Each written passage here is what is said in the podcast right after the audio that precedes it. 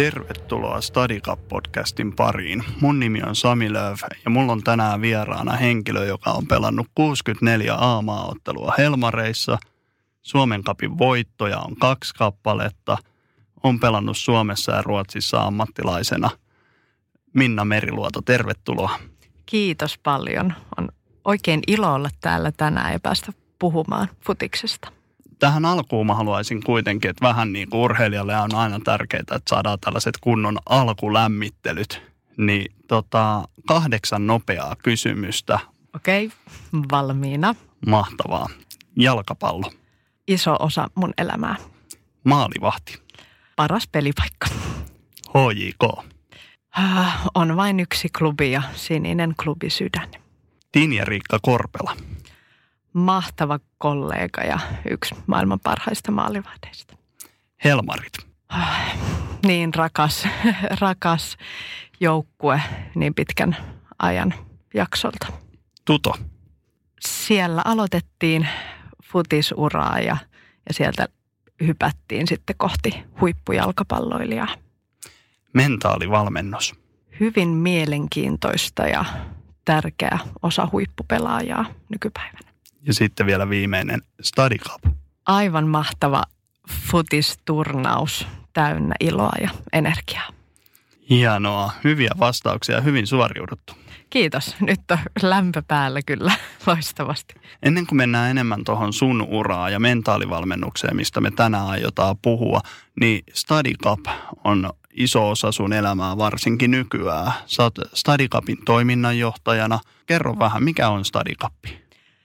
No Stadikap on, on tosiaan todella hieno, hieno ja perinteinen turnaus, eli on tosi pitkä historia, 35 vuotta jo sitä on tehty ja järjestetty ja, ja sehän on ollut isossa osassa sitä historiaa, kun Suomessa on tyttöjalkapalloa alettu kehittää kunnolla, että, että silloin 80-luvulla niin oli tämmöinen naisvaliokunta kunta Suomessa ja sitten haluttiin, haluttiin oikein niin kuin ryhtyä miettimään, että miten sitä tyttöfutista kehitettäisiin. Ja sitten tyttöjen jalkapalloa varten perustettiin Study Cup ja siitä on tullut nyt, nyt sitten sen 35 vuoden ajalla niin tullut yksi Euroopan suurimmista tyttöjen ja naisten jalkapalloturnauksista ja lähes 400 joukkuetta joka vuosi kokoontuu Helsinkiin, että siinä on kyllä, kyllä paljon voimaa, kun tytöt ja naiset saa kokoontua ja saa olla pääroolissa sen turnauksen ajan. Miten sä koet nykyään, niin kuin mainitsitkin tuossa, että Cup on 1985 pelattu ensimmäisen kerran, niin onko sun mielestä vielä nykypäivänä paikka tollaselle, että on pelkästään tytöille ja naisille joku jalkapalloturnaus? No kyllä mä sanoisin, että varsinkin Stadikapille, että kun se perinne on vahva, että se on juuri sitä varten perustettu, että saataisiin tyttöjen jalkapalloa kehitettyä, niin mun mielestä silloin, silloin paikkansa ja pystytään luomaan tytöille semmoinen, tai saadaan parhaat kentät käyttöön, saadaan parhaat resurssit sinne, sinne laitettua. Että kyllä mä näen, näen, että se on tosi tärkeää, että tytöille on se oma paikka ja, ja sillä pystytään sitä tyttöjen jalkapallokulttuuria myös vahvistamaan Suomessa, että saadaan paljon näkyvyyttä ja, ja se, on, se on upea juttu päästä pelaamaan Stadikapissa. Käsittääkseni säkin oot aikoina Stadikapissa pelejä pelannut, niin mitä muistoja sulla Stadikapista on? Kyllä, että se taisi olla vuosi 1996, eli siitä on tosi paljon jo aikaa, et en ihan tarkalleen tietenkään yksityiskohtia muista, mutta muistan sen tunnelman, kun päästiin Helsinkiin pelaamaan ja hienoille kentille ja, ja ylipäänsä turnaukset on aivan mahtavia paikkoja olla yhdessä joukkueen kanssa, että, että se, on, se on ollut parasta. Ja sitten on paljon pelejä, pelejä lyhyen aikaväliin ja, ja se kaikki kaikki siinä, että sä saat olla joukkueen kanssa ja nauttia siitä tekemisestä. Että kyllä mä näen, että, että esimerkiksi Study Cup on, on yksi paikka, missä sitten tavallaan niitä tulevaisuuden tähtiä syntyy, että, että saa sitä futiksen riemua ja se palo siihen lajiin, niin, niin se pitää jostain, jostain löytyä ja turnaukset on tosi hyviä paikkoja sen kasvattamiseen. sä oot aloittanut Turun nappulaliikasta aikoinaan, niin onko sulla mitään muistikuvia niistä tunteista, mitä se herätti, kun sä menit ensimmäistä kertaa harkkoihin tai menit ensimmäiseen peliin? No siis sehän oli tietysti tosi jännittävää. Mä olin tosi innoissani. Mun veli pelasi jalkapalloa ja isäkin oli siinä, siinä touhussa mukana ja mulla ei ollut sillä tavoin sen suurempaa tietoa, tietoa muuta kuin, että mä halusin sinne kentälle myös. Ja sitten onneksi lähellä, lähellä oli sitten, oli sitten tytöille joukkue, niin sitten mä vaan painelin sinne ja ostettiin nappikset ja sille tielle mä sit, sitten jäin, että innostuin tosi paljon heti alusta lähtien. Mitään sellaisia pelkoja ei ollut, että sun vanhempien olisi pitänyt kannustaa sua, että mene nyt kokeilemaan ensimmäiset harkat ja kyllä se siitä. No varmasti sitä jännitystä oli, oli ja se kuuluu, kuuluu asiaan, että, että itsellä se pelaaminen on aina, aina ollut tosi hauskaa, mutta muistan kyllä, että kaikki tämmöiset vähän niin kuin testitilanteet tai sellaiset muut, muut missä en ole just pelaamassa, pelaamassa itse sitä jalkapalloa, niin ne oli kauhean jännittäviä ja tosi ahdistavia silloin pienenä. Tai, tai jos oli enemmän niin kuin suurennuslasin alla, niin, mutta sitten kun pääsi sinne kentälle juoksemaan, niin sitten mä olin kyllä semmoinen, että mä haluan tehdä kaikki itse. Mä haluan sen pallon, mä haluan tehdä maaleja. Sitten mä haluaisin olla kuitenkin maalivahtinakin, että, että se into oli kyllä, kyllä vahva siellä, kun kentälle pääsi. Miten susta tuli maalivahti? No niin kuin sanoinkin, että mä oon kyllä pelannut vähän ympäri kenttää ja maalin tekokin oli, oli tosi kivaa. Mutta sitten jotenkin mä löysin, löysin sen paikkani sieltä, sieltä maalista, että mua ei se ikinä pelottanut, että monia kuitenkin oli kauhean kriittisiä ja jos tuli maaleja, niin, niin harmitti tosi paljon. Niin, niin mä olin sillä tavoin, jollain tavoin varmaan kovapäinen, päinen, etten ihan liikaa, liikaa sitä sitten miettinyt tai surkutellut. Että, et, ja se oli, se oli hauskaa. Että usein sitten, sitten veljen kanssakin vähän potkiskeltiin, niin olin maalissa ja hän sitten, hän sitten lauko, lauko maalia kohti ja muuta. Että, että siitä vaan tuli aika nopsaa semmoinen oma juttu aika varhaisesta lähtien jo. Joo, miten allekirjoitatko sellaisen väittämän, että kun ehkä tämä maalivahtina oleminen ei ole silleen niin kuin fyysisesti se raskain paikka ja siellä ei eniten toi syke nouse niin kuin ainakaan tämän juoksun takia, mutta se kuitenkin omalla tavallaan on henkisesti ylivoimaisesti suurin vastuu tai sä kannat siitä henkisestä puolesta enemmän vastuuta kuin kentällä olevat pelaajat, niin allekirjoitatko tällaisen väittämän? No mä luulen, että aika hyvin luodaan, luodaankin ulkopuolelta sille maalivahdille niitä paineita, että usein se nähdään mustavalkoisena. Jos maalivahti tekee virheen, niin se on sitten helposti hänen vika, vika ja näin ei, ei nähdä niitä aikaisempia tapahtumia. Ja niinhän se on kova paikka, että jos epäonnistut, niin se voi johtaa maaliin. Että sillä tavoin tosi rankka paikka, että sun pitää kyllä olla olla henkisesti vahva ja mun mielestä se on niin kuin etenkin maalivahdeille tietysti tosi tärkeää, että, siitä puhuttaisiin jo, jo aika aikaisessa vaiheessa, että miten, miten sitä henkistä puolta voi, voi vahvistaa ja sitä keskittymiskykyä ja, ja kaikkea siihen liittyvää ja sitä, että sä oot, oot todellakin pystyt olemaan koko pelin läsnä – ja vielä niihin fyysisiin ominaisuuksiin, niin, niin kyllä mä sanon, että ainakin nykypäivänä niin maalivahdin täytyy olla todella, todella hyvä fysiikka, nopeus, ketteryys, kaikki mahdollinen ja fyysinen puoli jaksaminen tietysti, että sä jaksat treenata tosi kovaa ja sitten keskittyä peleissä, että, että siinä, on, siinä on aika tiukka paikka olla maalivahti, mutta sen takia se on mahtavaa. Siinä on paljon haasteita. Mites Minna Meriluoto, milloin sulle tuli sit sellainen olo, että susta tulee ammattilainen? No äidin kanssa kun on puhunut, niin hän on sanonut, mä en itse muista tarkalleen, mutta jo ihan pikkusen, että, että, että on sanonut, että joo, mä haluan Ruotsiin ammattilaiseksi ja sitten äiti mä ostan sulle talon. Ja ainakin nyt siinä vaiheessa, kun alkoi alko nämä alueelliset toiminnat, piirijoukkueet silloiset ja, ja muut, muut alkoi, niin siinä alkoi nähdä, että okei, että kyllä, kyllä tästä voisi niin kuin päästäkin eteenpäin. Ja sitten menin jo yläasteella futisluokalle, luokalle, että se oli ihan ensimmäisiä yläaste koulu ja Kupittaalla Turussa, missä oli sitten jalkapalloluokka, niin, niin sinne menin ja siitä sitten se oikeastaan lähti se selkeä, selkeä polku, että, että sitten mentiin urheilulukioon ja, ja sitä kautta sitten pikkuhiljaa sitä SM-sarjaa pääsin pelaamaan. Miten se onko äidillä uusi talo nyt sun toimesta ostettuna? No ei valitettavasti ole, että vaikka ammattilaisena on pelannut pitkään, niin, niin ihan, ihan sinne saakka ei ole päästy, mutta hienosti ollaan, ollaan kuitenkin pärjätty ja saanut nauttia siitä jalkapallon pelaamisesta ihan täysillä, niin se on tärkeintä. Ja äitikään ei enää huomauta siitä. Että... Eihän kyllä, että, että onneksi, onneksi on ihan hyvä, hyvät välit senkin puolesta. Ei, äiti on ollut ihan paras, paras tukija tällä matkalla ja perhe muutenkin. Tota, kaikilla ei kuitenkaan ole samaa tilannetta, että olisi ne vanhemmat siinä tukena, niin miten sä näet sen valmentajan roolin siinä lapsen kehityksessä? Ei ehkä pelkästään jalkapallollisesti, vaan koko se henkinen kasvu, mitä siinä tapahtuu sen ympärilläkin, niin mikä sun mielestä on valmentajan rooli kasvatustyössä?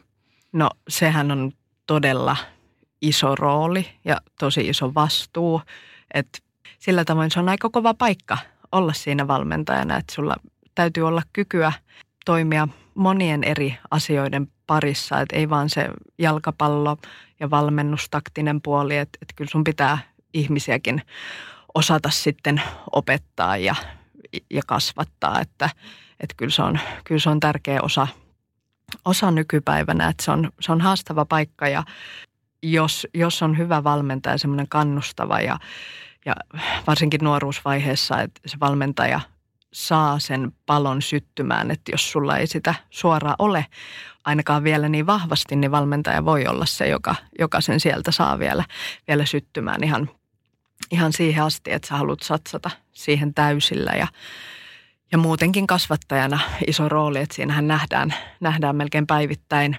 Valmentajan olisi tärkeä tuntea ne omat, omat pelaajat, että sä osaat sitten heitä ohjata oikein ja osaat heidän kanssa sitten käyttäytyä silleen, että, että pelaaja voi hyvin ja pystyy suoriutumaan parhaalla tavalla.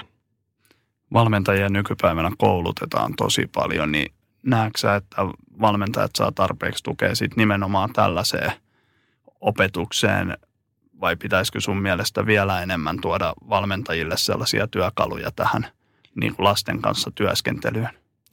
Joo, no on, on tosiaan tosi hyvin kehittynyt, kehittynyt nämä, nämä valmennus- tai valmentajakoulutukset ja just sitä lapsuusvaiheen vaiheen koulutusta, niin, niin se on mun mielestä ihan todella tärkeä ja loistava juttu, että, että, että siinä ollaan kyllä, kyllä päästy eteenpäin tosi hyvin, että tietysti sitten mikä vaihe onkaan, onkaan minkä ikäisiä valmennat ja muuta, niin niissä on sitten vähän eri, eri ne painotukset, että että alussa on, on se innostaminen ja sitten on ehkä se pallon löytäminen ja, ja sitten niin kuin vieminen sitten sinne huippupelaajaksi. Että niissä vaiheissa tarvii tietysti vähän erilaista osaamista ja, ja se henkilö, he, henkinen valmennus tulee sitten vähän, vähän myöhemmässä vaiheessa kuitenkin kuin ihan silloin pienenä. Mutta kyllä mä näkisin, että ainakin siihen henkiseen valmennukseen ja siihen puoleen, niin siihen olisi hyvä panostaa vielä enemmän nyt kun otit puheessa, niin mitä sun mielestä toi henkinen valmennus on? Se on niin iso, iso ja laaja asia, että siinä on niin kuin tosi paljon erilaisia, erilaisia näkökulmia ylipäänsä ja, ja näin monia, monia eri osia. Että mun mielestä henkinen valmennus voi olla ihan niin kuin vaan sitä oman, oman pään sisäistä työtä, että jos sä oot saanut, saanut vähänkin pieniä, pieniä työkaluja siihen tai lukenut vaikka jonkun kirjan tai kuunnellut podcastia tai, tai saanut siihen vähän jotain pieniä apuja, niin sitten sä pystyt jo käyttää sitä, sitä omassa arjessa. Että sinne ei aina tarvitse olla, olla jotain suurta, että sulla nyt on se oma valmentaja, mutta tietysti ei sitä niin kuin tyhjästä revitä, että sulle pitää, pitää jotain työkaluja saada, saada, että sä pystyt sitä käyttämään ja ja kaikki mielikuvaharjoitukset ja rentoutukset ja tällaiset, että, että varmasti löytyy kyllä työkaluja, että mikä sitten sopii parhaiten kenellekin. Joo, sitten jos mennään taas pikkasen suhun ja sun uran alkuvaiheisiin. Sä teit debyytin jo 16-vuotiaana. Sut valittiin vuoden lupaavimmaksi tyttöpelaajaksi. Asettiko nämä sulle niin kuin lisäpaineita vai oliko ne vaan kivoja juttuja sen ikäiselle? No olihan se todella jännittävää ja, ja paineitakin varmasti oli, oli siinä vaiheessa, mutta tota, mulla oli tosi, tosi hyvä joukkue silloin ja todella hyvät valmentajat, eli sain, sain olla Marko Salorannan ja Heikki Tuomen valmennuksessa silloin, silloin kolme vuotta. Ja, ja silloin oli niin kuin tosi jotenkin tietysti vaativa, koska pelattiin sillä tasolla, mutta toisaalta semmoinen turvallinen ympäristö, että siellä kyllä pelaajat otettiin hyvin, hyvin huomioon ja mä ainakin, mulla on semmoinen fiilis, että, että, että sain kyllä itseluottamusta ja annettiin sitä, sitä vastuuta jo silloin nuoresta, nuoresta iästä huolimatta ja oikeasti mut haluttiin sinne joukkueeseen ja pääsin pelaamaan paljon ja, ja näin, että tota, itse mä näen ainakin, että se oli, se oli tosi hyvä paikka, paikka aloittaa tämä tää SM-taso ja, ja hyvä joukkue niin kun päästä kehittymään. No jos sitä miettii sitten vähän kääntäen tota juttua, että aika isoja juttuja 16-vuotiaalle tytölle, niin miten, nousko se yhtään päähän silloin? Mun mielestä ei, mutta tota, joku muu voi sitten sanoa ulkopuolelta, mutta, mutta jotenkin itse tuntuu, että pysyin, pysyin kyllä ihan maan, maan tasalla, että tavoitteet oli kuitenkin korkeammalla kuin, kuin se SM-sarja, että jotenkin osasi jo, osasi jo ajatella, ajatella sitä tulevaa ja, ja jotenkin ollut sopivasti kriittinen jo siinä vaiheessa, että, että mikä ei, ei ollut tosiaankaan sillä tavoin, että olisi ollut tyytyväinen siihen tilanteeseen, että halusin, halusin kyllä kehittyä ja nuori pelaaja vielä silloin, niin tiesin, että, että paljon on vielä, vielä edessä, että en sanoisi, että en ollut missään tapauksessa valmis. Ja olin tosi, tosi herkkä sillä tavoin, että tuli mietittyä paljon, paljon kyllä sitä jalkapalloa ja sitten myös niitä epäonnistumisia kelattua vähän liiankin kanssa, että, että jos nyt mietitään tätä henkistä puolta, niin silloin olisi ehkä, ehkä vähän tarvinnut niitä, niitä työkaluja jo siinä vaiheessa nuorempana, että miten, miten pystyy sitä ajatteluaan muuttamaan, mutta toisaalta, toisaalta se kriittisyys ja halu olla paremmin, niin parempi, niin se on kyllä vienyt mua sitten taas eteenpäin, että, että sopivassa suhteessa sitten molempia. Olisiko sulla antaa nyt itselläsi jotain sellaisia vinkkejä henkisen puolen kehittämiseksi noille nuorille pelaajille, jotka tätä mahdollisesti nyt kuuntelee? Joo, no mä ensinnäkin tosiaan toivon, että jossain määrin siitä olisi jo keskusteltu joukkueissa, että jonkunnäköistä puolta olisi jo siitäkin henkisestä puolesta käyty läpi. Mutta niin kuin sanoin, että, että sitä on kyllä tosi helppo ottaa arkeen mukaan, että, että ensinnäkin se hyvä itsetuntemus, että sä jotenkin tunnet itsesi, tiedät mihin sä, mihin sä oot menossa, mitä tavoitteita sul on, niitä unelmia, visioita, niin niitä on tosi tärkeä olla. Sitten sä voit laittaa niitä välitavoitteita ja niiden kautta sitten pyrkiä päästä kohti sitä isompaa unelmaa. Ja juuri se sisäinen puhe, että ainakin paljon itse mietin nykyään, että, että mitä uskomuksia sulla on itsestäsi. Mietitkö, että en mä nyt osaa tätä, enkä mä osaa tätäkään. Tääkin, tässäkin mä oon huono. Vai mietitkö, että, että vitsi, että, että tässä mä oon niin superhyvä. Tätä mä pystyn vielä kehittämään. Okei, toi ei ole ehkä paras, mutta mä satsaan siihen nyt tämän, tämän vuoden vaikka fysiikkaan tai toisen jalan laukaukseen tai, tai mitä vaan. Että, ja vähän niin kuin miettii, että ei ole niitä epäonnistumisia, vaan on vaan mahdollisuuksia oppia. oppia. Ja sitten mitä enemmän sä saat niitä onnistumisia ja, ja näin, niin sitä enemmän sä saat tavallaan sitä mielihyvää ja, ja sitä haluaa mennä eteenpäin. Niin muista ne onnistumiset ja opin niistä virheistä, että se ei auta, että niin kuin itse, itse joskus on tehnyt, että, että yöt menee valvomiseksi, kun sä vatvot jotain virheitä, vaan käyntin läpi ja, ja sitten mietitään vaikka yhdessä valmentajan kanssa, että miten niitä, niitä voi sitten parantaa sitä puolta, sitä puolta ja mistä nämä, nämä johtu, johtu, että miksi, miksi tällainen suoritus tuli ja sitten muistaa ne hyvät asiat, että siitä, siitä ainakin on hyvä lähteä. Mennään tosiaan vielä tuonne Helmareihin. Sä oot tosiaan pelannut 64 A-maaottelua siellä. Se on tosi iso luku ja mitä muistoja sulle tulee maajoukkueesta mieleen? No niitähän on ihan, ihan valtavasti ja paljon hyviä muistoja. Että meillä on ollut, tai kun on saanut olla niin pitkään, pitkään maajoukkueessa mukana, niin on nähnyt, nähnyt tosi pitkältä ajalta sitä joukkuetta ja erilaisia pelaajia ja, ja sitä kehittymistä ja muutosta. Että se on ollut tosi mielenkiintoista ja kyllähän niin kuin kahdet EM-kisat, kun on, on päässyt olemaan mukana ja niissä päässyt, päässyt myös pelaamaan, niin onhan ne aivan parhaita juttuja ja kokemuksia ja ne ystävät, mitä sieltä on, on saanut ja, ja eri paikat, minne on päässyt pelaamaan, niin, niin se on kyllä, kyllä ollut uralla yksi hienompia asioita ja on se aina, aina se Suomen, Suomea edustaminen, niin se on tosi, tosi upea juttu ja siinä on paljon tunteita mukana. Et Helmarit kyllä pysyy, pysyy myös siellä sydämessä koko loppuelämän ajan. Sitten kun mietitään, niin Tini ja Riikka Korpela, kenen kanssa jaoit tosi paljon vastuuta, niin kuin sanoitkin tuossa alussa, yksi maailman parhaista maalivahdeista. Media ainakin halusi kovasti tuoda esille tällaista kilpailutilannetta, niin näkyykö se teidän väleissä millään tavalla, että kilpailette nyt samasta peliajasta?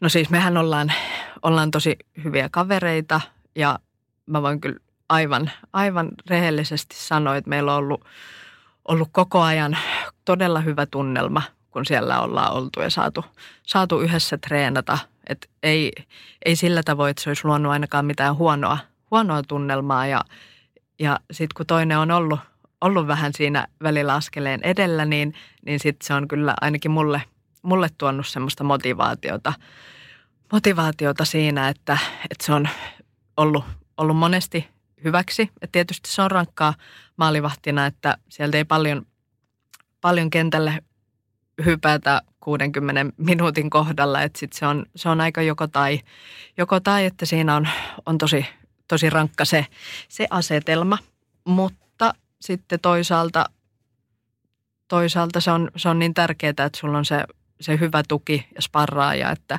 että siinä, siinä me ollaan oltu kyllä uskoisin, että, että Tinnikin tämän jakaa, että ollaan pystytty olemaan, olemaan toisillemme se tuki, tuki ja tsemppari. Ja treeneissä nyt varsinkin siellä, kun tehdään hommia, niin, niin ollaan kyllä, kyllä saatu toisilta voimaa. Että, että se, on, se on aika uniikki ja, ja hieno juttu, että ollaan saatu noin pitkään olla siinä, siinä yhdessä. Että hieno matka ja kiitos, kiitos että on Tinnin kanssa saanut sitä jakaa.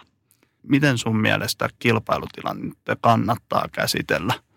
On tietysti ollut, ollut monesti tosi tosi pettynyt, jos ei ole saanut sitä avauspaikkaa, vaikka on nähnyt, että vitsi nyt on ollut tosi hyvä leiri ja on mennyt tosi hyvin, niin se pettymys on, on ihan valtaisa, että tietysti se sillä tavoin menee, mutta sitten kun se joukkue on sulle niin tärkeä, niin sä ajattelet vaan sen joukkueen etua sitten, kun se kun se tilanne tulee ja se, se peli tulee.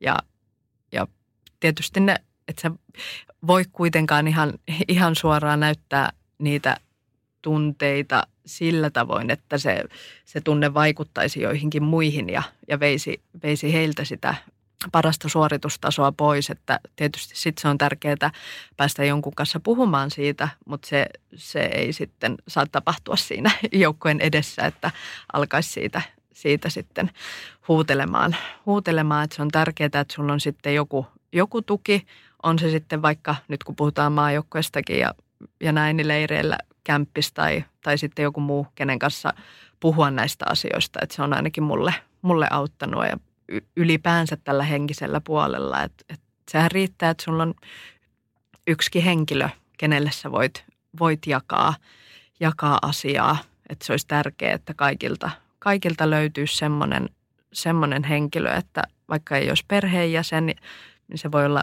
joukkueesta tai, tai joku ihan muu tai, tai sit voi vaikka yrittää, yrittää löytää jonkun niin sanotun mentorin, jonka kanssa sä voit näitä pähkäillä, että ei tarvi olla just se tietty, tietty semmoinen, mitä voisi vois ajatella, että on, on monia erilaisia vaihtoehtoja.